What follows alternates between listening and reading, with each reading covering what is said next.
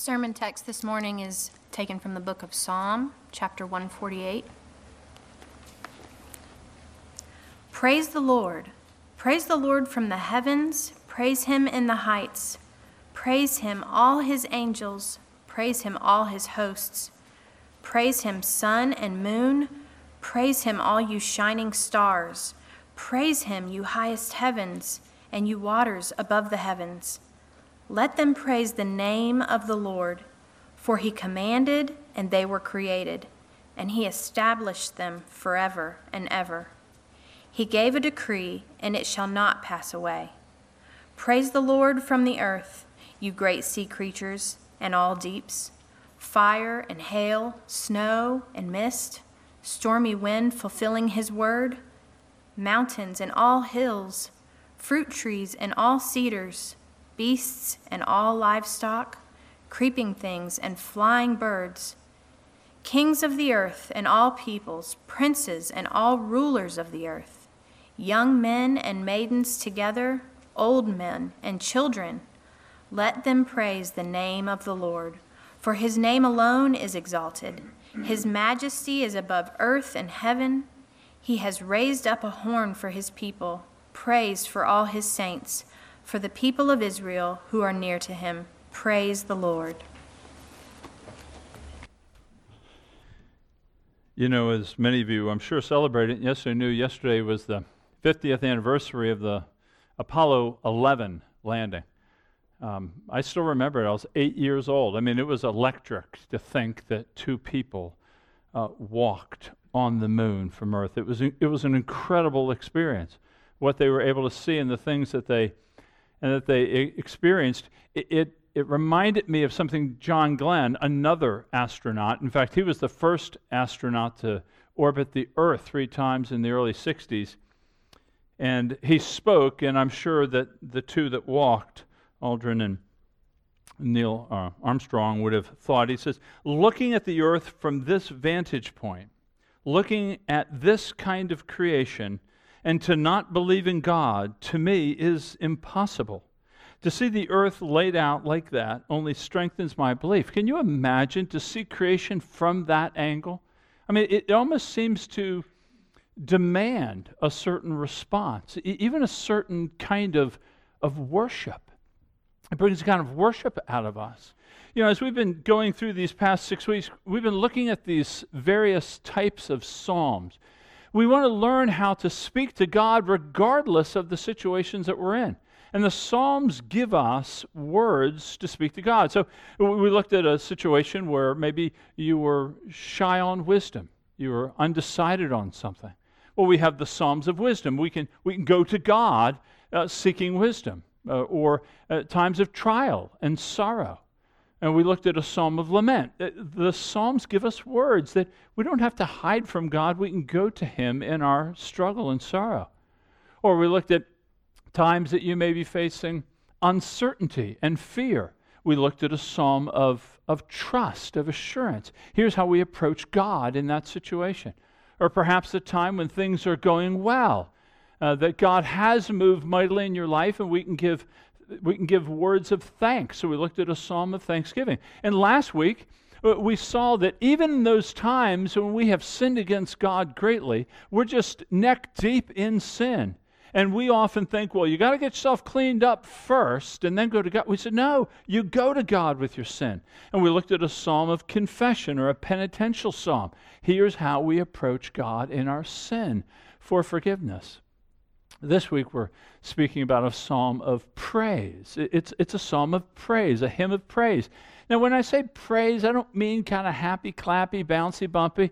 I, I'm talking about the word praise means to ascribe, to regard God with honor and glory and majesty, uh, to do it with joy and to do it with reverence. It, it, it involves the mind. It's, it's rational thinking about God, and yet it doesn't divorce the affections. The heart is stimulated as you think about God, that they are combined together.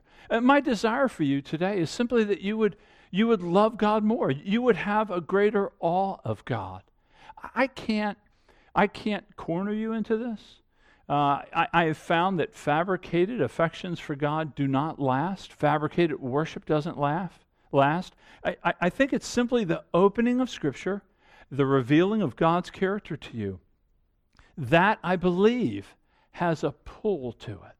To reveal God to you by opening Psalm 148, I believe will give enough wisdom for you to say, Yes, I, I want to worship God. I want to revere Him in greater measure.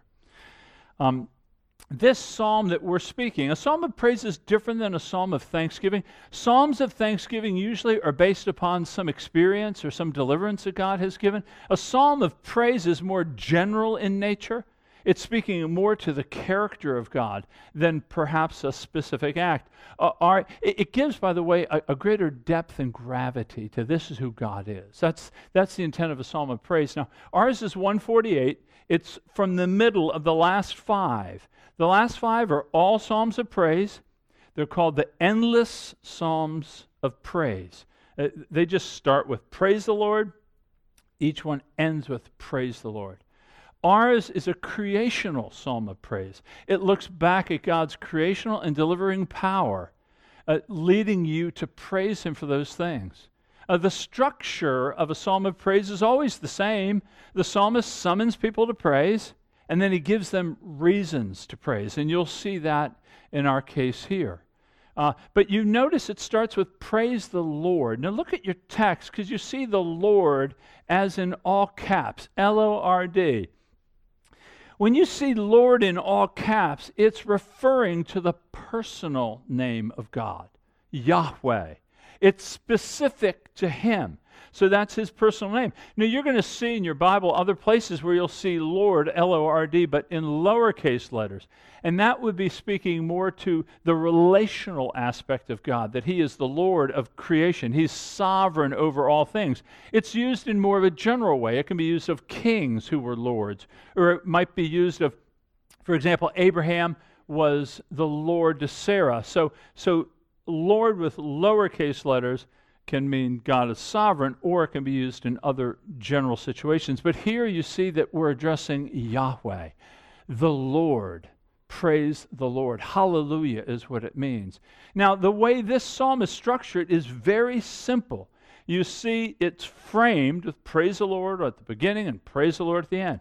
Then you see in that second verse, and still verse 1, but part B, it says, Praise the Lord, all the heavens and then it goes through the participants of praise. And then in 5 and 6, it gives the reasons why they ought to praise. And then you see in verse 7, it says, Praise the Lord, all the earth. And then it goes through the participants of the earth. And then, of course, it gives reasons. The way I'm going to look at this psalm is just look at it in those two fashions. We're going to look at the participants of worship. That's the first point. Who is being called to worship? And then we're going to look at the reasons for worship there's rational reasons that lead us to worship. So, so think of it this way think of it that the psalmist is calling two choirs together. One choir is going to be worshiping God from the heavens, and one choir is going to be worshiping God from the earth. And together we're going to come before God and give Him praise. So let's look at these participants. Look with me back at the beginning in verse 1 because he talks about these heavenly choir. He says, Praise the Lord from the heavens, praise him in the heights, praise him all his angels, Praise him, all his hosts. Praise him, sun, moon. Praise him, all you shining stars.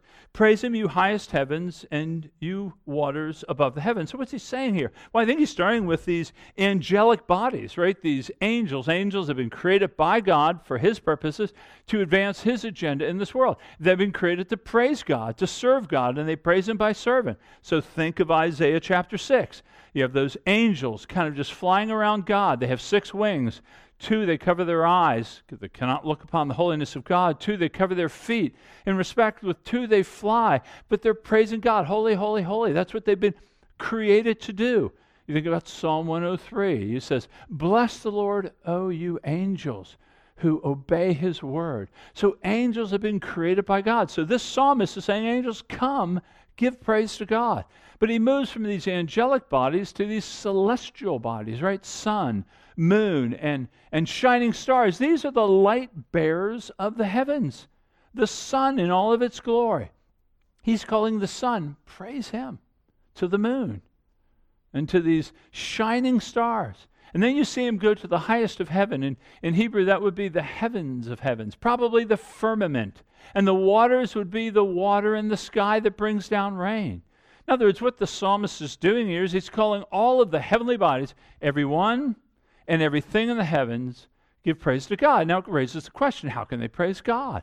I mean, these celestial bodies, they can't speak, they can't give word. Well, they praise God by functioning as He intends them to function. They praise God by doing in glorious fashion what He's called them to do. So the sun shines, it provides warmth, it provides protection for us. The stars provide navigation. The moon and the tides and how it works in our system. Or, or the rain comes down and nourishes the earth. That God has so created and designed creation to bring Him glory by doing what they are called to do and doing it in perfection. This is what David says in Psalm 19. He says, The heavens declare the glory of God, and the skies above proclaim his handiwork. Day to day pours out speech, and night to night reveals knowledge. There is no speech, nor are there words whose voice is not heard. Their voice goes out through all the earth, and their words to the ends of the world. In other words, what they're doing is creation functioning as God designed, is calling attention to the Creator. See the wisdom, see the glory, see the power. So, Old Testament scholar wrote it this way He says, Just as a fine piece of furniture brings glory to the furniture maker, so the created order glorifies God by reflecting His power by walking out their function. The works of creation are eloquent witnesses to the glory of God. You, you know this intuitively. You go out on a starlit night and you look into the sky, and are you not impressed? Now, you know, if you go out, let's say outside the city, where there's too much light pollution to see the stars that are standing before you proclaiming God's glory. You go out into the fields, out into the country a bit. To the naked eye, you can see approximately 4,000, maybe a little bit more stars. And if, with a little bit of amplification with a set of binoculars, you can see at least visible within that power, you can see over 200,000 stars. You go further amplification, amplification with uh, a telescope, and you can see over 5 million stars. It, when you think of the, the billions of stars and the light years away, light years being approximately six trillion miles, your mind just reels quickly to say, it's too expansive. Our, our, our, mind runs out of power to get there. And all of this creation is saying that God is beyond measure in terms of his power and, and his wisdom and his might. Uh, so, so the psalmist here is, is calling all of these heavenly bodies and saying, Give praise to the Creator. But that's not the only choir. Of course, there's an earthly choir. Look with me in verse 7. He says, Praise the Lord from the earth. You, great sea creatures and deeps, fire and hail, snow and mist, stormy wind, fulfilling His word, mountains and all hills, fruit trees and all cedars, beasts and all livestock, creeping things, flying birds, kings of the earth and all peoples, princes and all rulers of the earth young men and maidens together, old men and children. I mean, together, he's, the psalmist again is summoning us. And, and instead of starting at the heights, he starts at the depths. I mean, the sea creatures, the blue whale, 100 feet long, 180 metric tons, just one of his many creation under the sea. But he moves from the sea to the sky, and you have all the weather patterns the wind and the hail and the fire, probably lightning. And then he moves from the sky to the earth, the mountains and the hills, the Himalayas to the hollers of West Virginia. And on those hills, you have fruit trees and cedars, all providing for God's people. And, and then on those, you have beasts, you have wild animals, you have domesticated animals, livestock. At the lowest level, you got the creeping things, but then you have eagles soaring high above. What he's doing is he's speaking about the comprehensive nature that everything God has created in the heavens, everything that we have here, all is being summoned to give praise to God. But then he moves to his highest creation. Look what he says Kings of the earth and all peoples, princes and all rulers of the earth, young men and maidens together, old men and children. Do you notice? He's covering everybody. Those with great authority, the most powerful men and women, you have been created to worship God. It, it, doesn't matter the level of authority you have, it doesn't matter how powerful you are on this earth.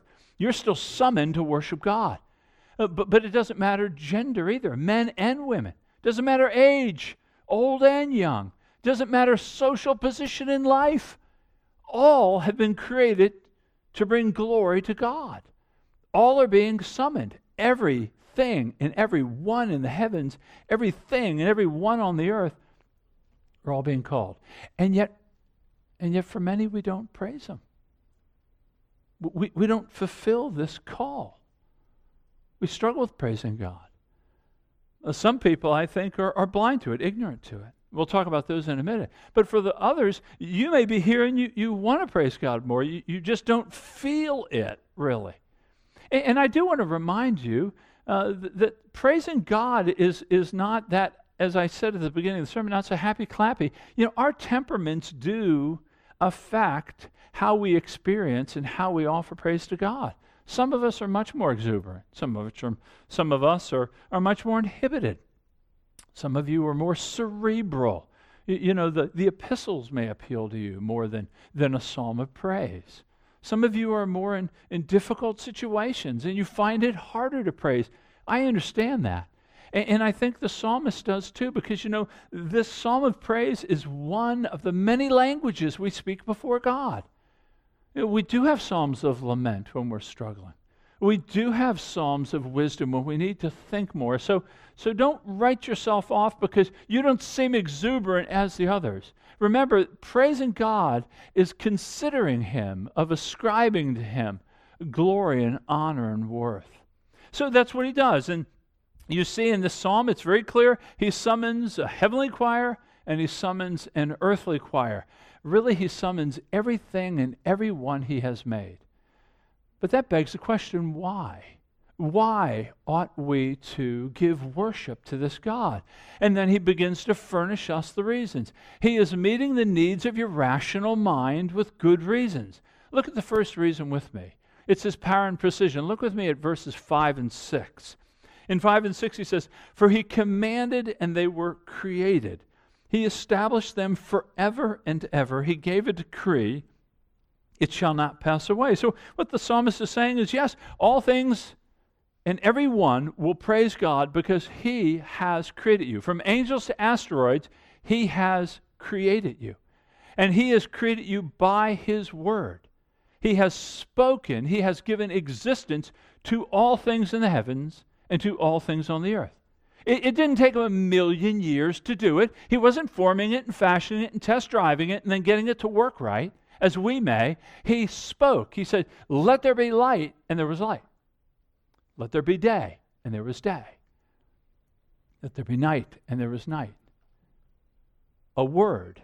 This is what we call it. This is the doctrine of ex nihilo, creating out of nothing by the sheer power of his word. He gives existence as he speaks. And all of our existence is because he spoke it into being. But he doesn't just create, he he establishes, he sustains, he preserves. Look in there in verse 6 that he established them forever and ever. He gave a decree, shall not pass away. Probably thinking here along the order that he has established in natural law. That like a jeweler sets a ring, as a jeweler sets a diamond on the ring, so God has set the earth on its axis and the sun in its place. God has established how this world will work. He causes all things to function. He gives all things its marching orders. Uh, you see this all around you. Why do they have the masters at the same time every year? They know the azaleas are going to bloom every year at that same time. Why do the cicadas come out every 17 years? Do they just want to come out then? God has established it. There is a precision to his order. Why do the whales migrate thousands of miles to the same spot to breed every year? The migratory patterns of the birds, why? Well, God's created it that way. But just think for a minute if it didn't work that way. If tomorrow the law of gravity stopped, where would we be? Would not be standing here.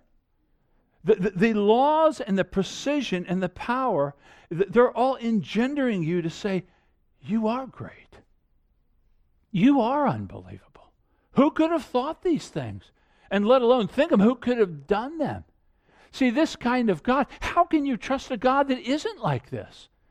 You know, this kind of God can be trusted, He can be counted on, He can be run to. When you have your greatest struggles before you, who else would you go to? Would you run to other created beings like yourself that are limited in knowledge and power like you? No. No, we'd go to Him. We can trust Him. We know that He has what we need at every step along the way. So, th- this is a reason why we praise Him. He is His precision and His power. We are in the theater of His making. We can just look around and know that we can worship Him. But this kind of creator does humble us because if this is true, if he does all these things by his word, then what it means is you and I, we are totally dependent.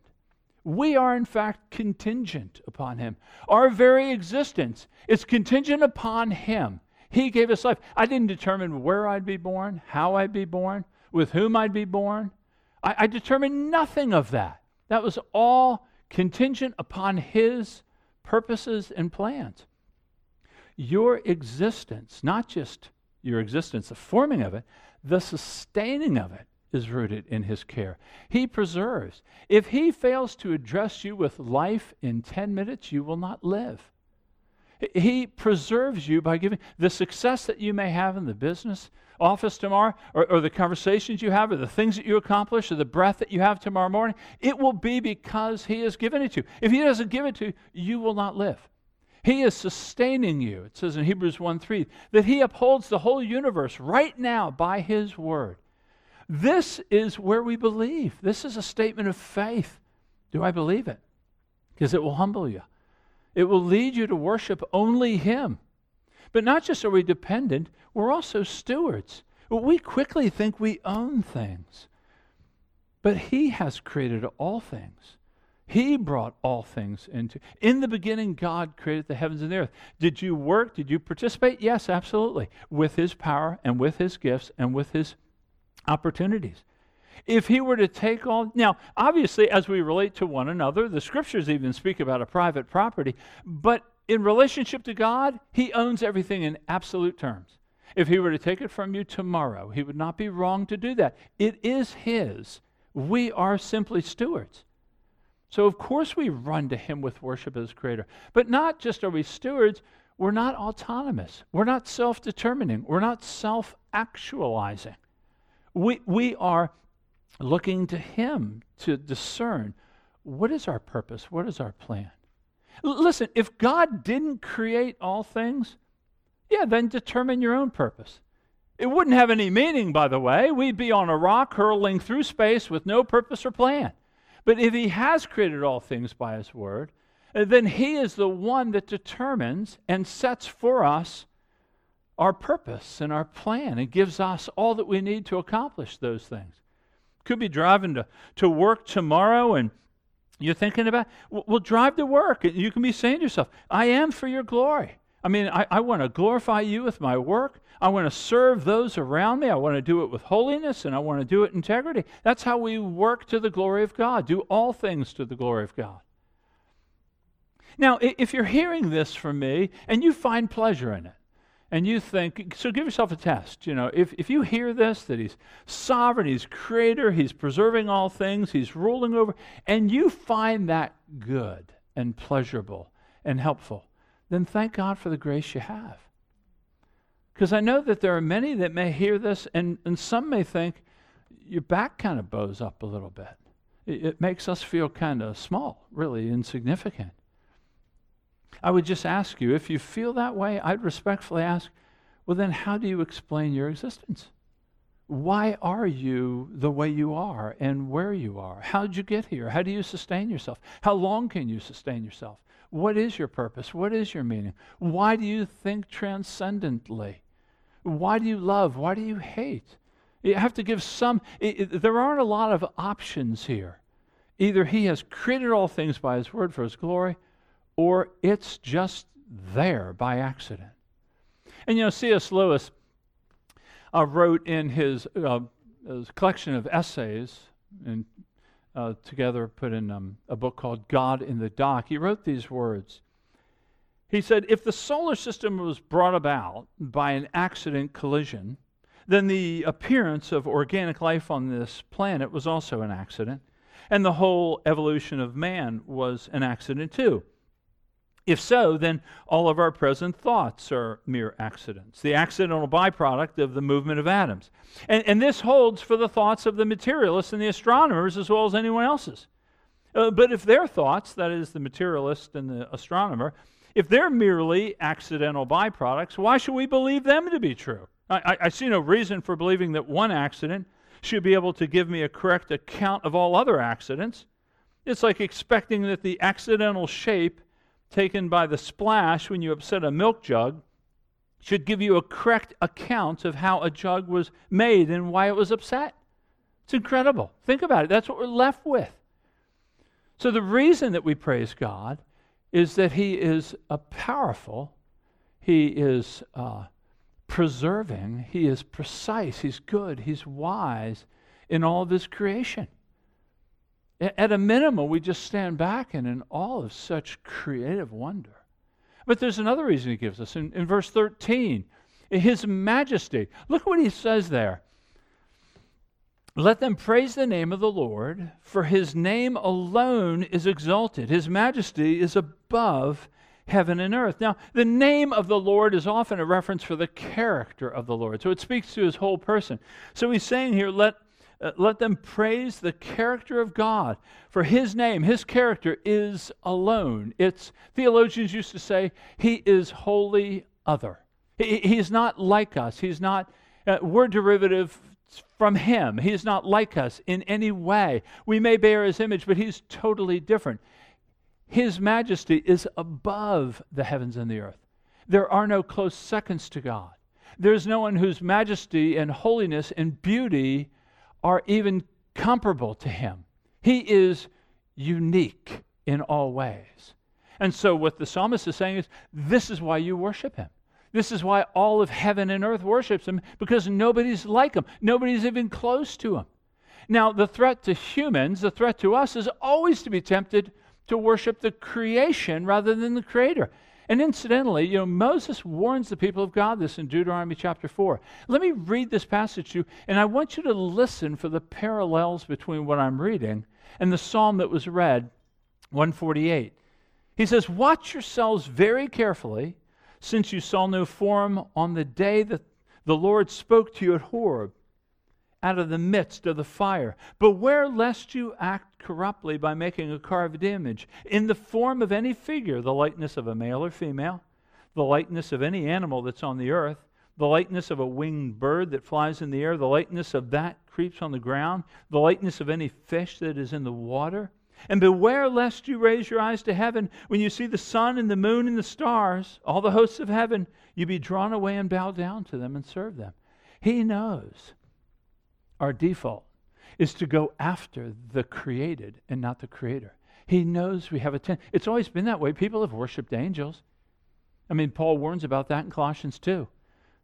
They've long thought the stars have influence over the directions of your life. I mean, I personally, when I was a kid, I mean, I'm a Pisces myself. I, I would always look to the horoscope. What the horoscope's saying. The horoscope says on the day of your birth that the stars were lined up in certain way, and that's going to determine the path and the direction of your life. And people look to that, they long for that, they go to that. what the psalmist is saying is no, his majesty is above the heavens and the earth. Why do we pursue those things? Listen, here's the danger. The things, and you notice in the text, he says, what you serve and bow down to. They're together, the synonymous the things that we serve, the things that we love, the things that take up our imagination, all those things that we really, really want or that we really, really fear, those become like the lures on the end of a fishing line that just distract the fish into danger. What do you really want? What do you really think you need? Because when it's not God, we're moving into dangerous waters. I've quoted this in the past, but Ralph Waldo Emerson says, That which dominates our imagination and our thought will determine our life and character. It behooves us, not writing as a Christian here, but just writing, declaring truth. It behooves us to be careful what we are worshiping, for what we are worshiping, we are becoming. He's stating a truth here that the Bible has long said before that that what you love, what you serve, what you bow down to will have a transforming effect on you. It's not simply idol worship, but it actually has a conforming power. You see the little kid who loves the basketball star, he wears his shoes, wears his jersey, has the same jump shot that he does. There's a conforming power. And so it behooves us to know what are we loving? Is it the relationship you need, or is it the new government that you need? Is it the new job? Is it the new home? Is it the change of what is it that you long for? Because you must be careful. We could be pursuing that which is in heaven and earth when He stands above all those things. There's a great danger there for us. And the psalmist is, is really implicitly chiding and warning us about that. We worship Him because He's above, His holiness and beauty is above all that. But then he gives us a, a third reason. Look with me in verse 14. It's not just his power and it's not just his majesty, but it's his mercy. Where do I draw that from? Look with me at 14. He says, He has raised up a horn for his people. Praise for all saints, for the people of Israel who are near to him. Praise the Lord. So his the psalmist is saying, Listen, I want you to praise God because he has raised up a horn. Now, what's a horn? Horn's not something, it is something you toot around birthday parties, but the horn in Scripture is a metaphor. It's a metaphor for power and strength. So I think it's in Psalm 72 where God breaks the horns of his enemies. He crushes their power as he leads Israel out of Babylon back to Israel. Uh, David uses the same expression in Psalm 18. He says, The Lord is my rock and my fortress, my deliverer, my God, my rock in whom I take refuge, my shield and the horn of my salvation. So David is saying, God, I see you as the horn of my salvation. You are my strength. You are going to deliver me. And you know, when you look through the history of Israel, God was the horn of salvation, He delivered them. Time and time again, he rescued them. It was his power and it was his might so that they might be drawn near to him. But they weren't so near as he desires us to be. So it doesn't surprise us when you go to the New Testament, you find the same expression, horn of salvation, used. But it's interesting where it's used. It's used in Luke chapter 1. So Zechariah, the father of John the Baptist, he says this he, he finds out his wife Elizabeth, long barren, now with child, is going to have a boy. The boy is going to be the forerunner of the Messiah. And he breaks off into this great praise to God. And he says this in chapter 1 he says, Blessed be the Lord God of Israel, for he has visited and redeemed his people and has raised up a horn of salvation for us in the house of his servant David. What he's saying is, David said the horn was God, but now Zechariah is saying, no, there's a horn in the house of Israel. Who is that horn? Well, the horn must be Jesus Christ because John's the forerunner of this Messiah. Remember now, David was promised in 2 Samuel chapter 7, he was promised that he would have a son, the son would be a king, he would be a deliverer, he would be leading a kingdom forever. Jesus comes and announces that he has brought a kingdom to repent and believe the gospel, that Jesus has brought about a salvation, deliverance from us, for us. A, a salvation for us that is far greater than the exodus from Egypt and the exodus from Babylon. He's brought us an exodus from sin through himself. The horn of salvation. Notice what it says to have a people near him. That Jesus Christ has brought us near to God through him coming, dying for our sins, taking upon himself all of our guilt and our shame, that we might be redeemed from the curse, delivered from sin, and reconciled to God, that we might be near him. This is no small issue. Consider the idea of nearness with me for just a minute. You have the nearness. You have Adam and Eve. They're very near God. They walked with him in the cool of the day. They were together with God. When they rebelled against God, when they did not want to worship him as creator and ruler and sustainer and lover of their souls, uh, they were removed from the garden. They were not near him anymore. And, and then, of course, you, people were pushed. Where did they go? Into the wilderness, or what the Bible calls exile. They weren't near God anymore. Moses tried to approach God. Take off your shoes. You're standing on holy ground. You can't get near me. The people around the mountain, when God was on it, don't let them get near me or they'll die. The tabernacle, the temple, nobody could get near God. High priest once a year, but he had the blood of a perfect sacrifice.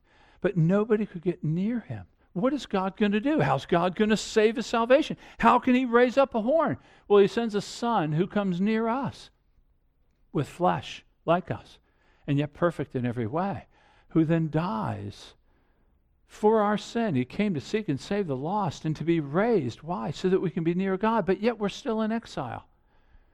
But He has given us the Spirit that we know with our spirit that we're children of God by the power of His Spirit.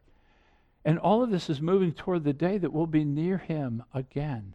In Revelation 21, we will again dwell with God. Do you see the beautiful arc of Scripture? H- how we were near Him, sin moved us out, one came near to us to save us, to bring us back near to God. This is why we worship Him.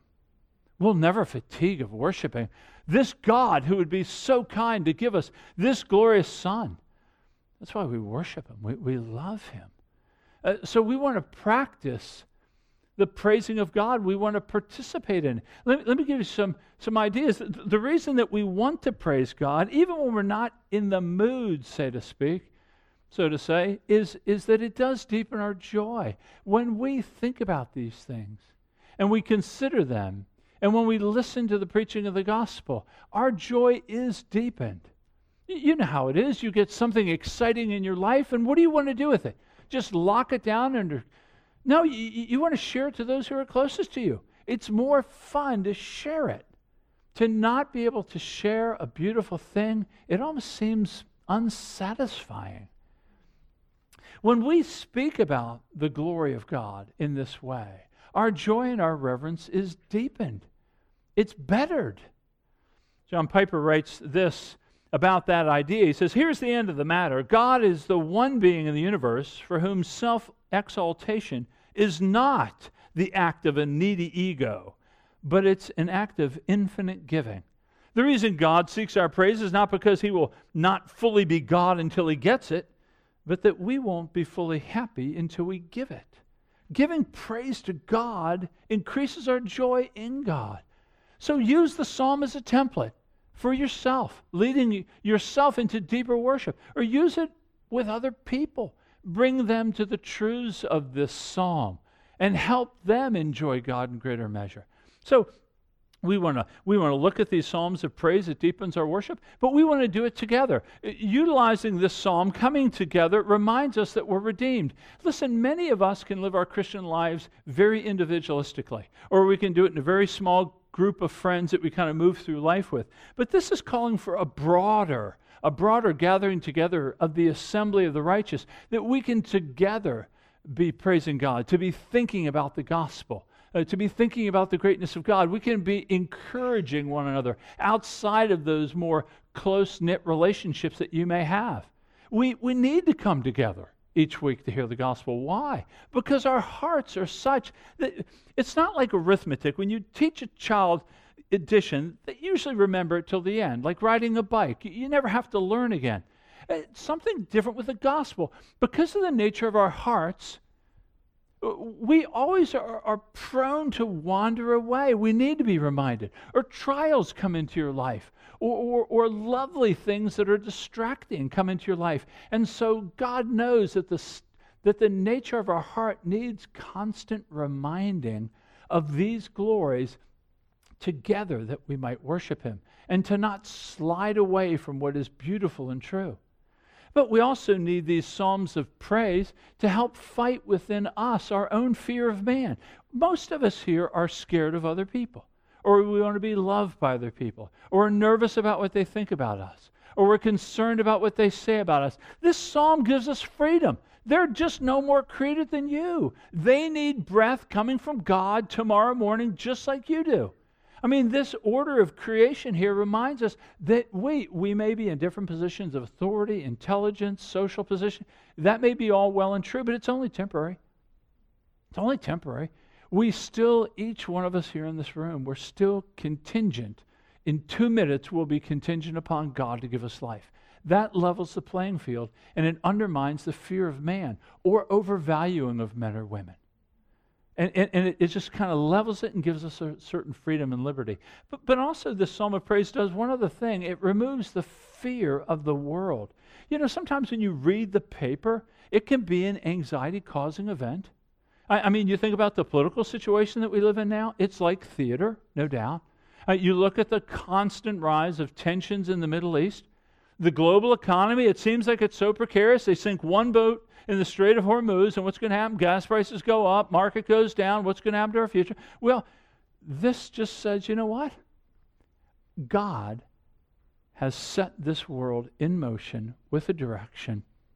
He's going to preserve it in the manner that He sees fit, and He's going to bring it to an end that will be most glorious for Him and most happy for us. That will be the rule, that will be the case. He is preserving it now. We don't need to be a people of fear. We are a people that are happy. We think, we're rational thinkers, and we rest the fact that He preserves. He has established things, and they will be established forever. So these psalms of praise are very helpful for us. Think about it. We have these two choirs. The, the psalmist summons all of heaven and all of earth. Give praise to God. He gives us reasons why. Why? Because of his power. You see it all around you. You live in the theater of his glory. You see it in his majesty. He is unique. There is nothing that you're going to set your mind to that will be of greater value than him and then his mercy. We have much to be thankful for. Uh, let's just take a few minutes and consider these things. It, it might be a point of, of repenting that you have lined up all these lovely created things above Him. Give a word to God on that, or thank Him for who He is or how He has saved you. But let's speak with Him in the words of the psalm for a moment, and then I'll pray for us.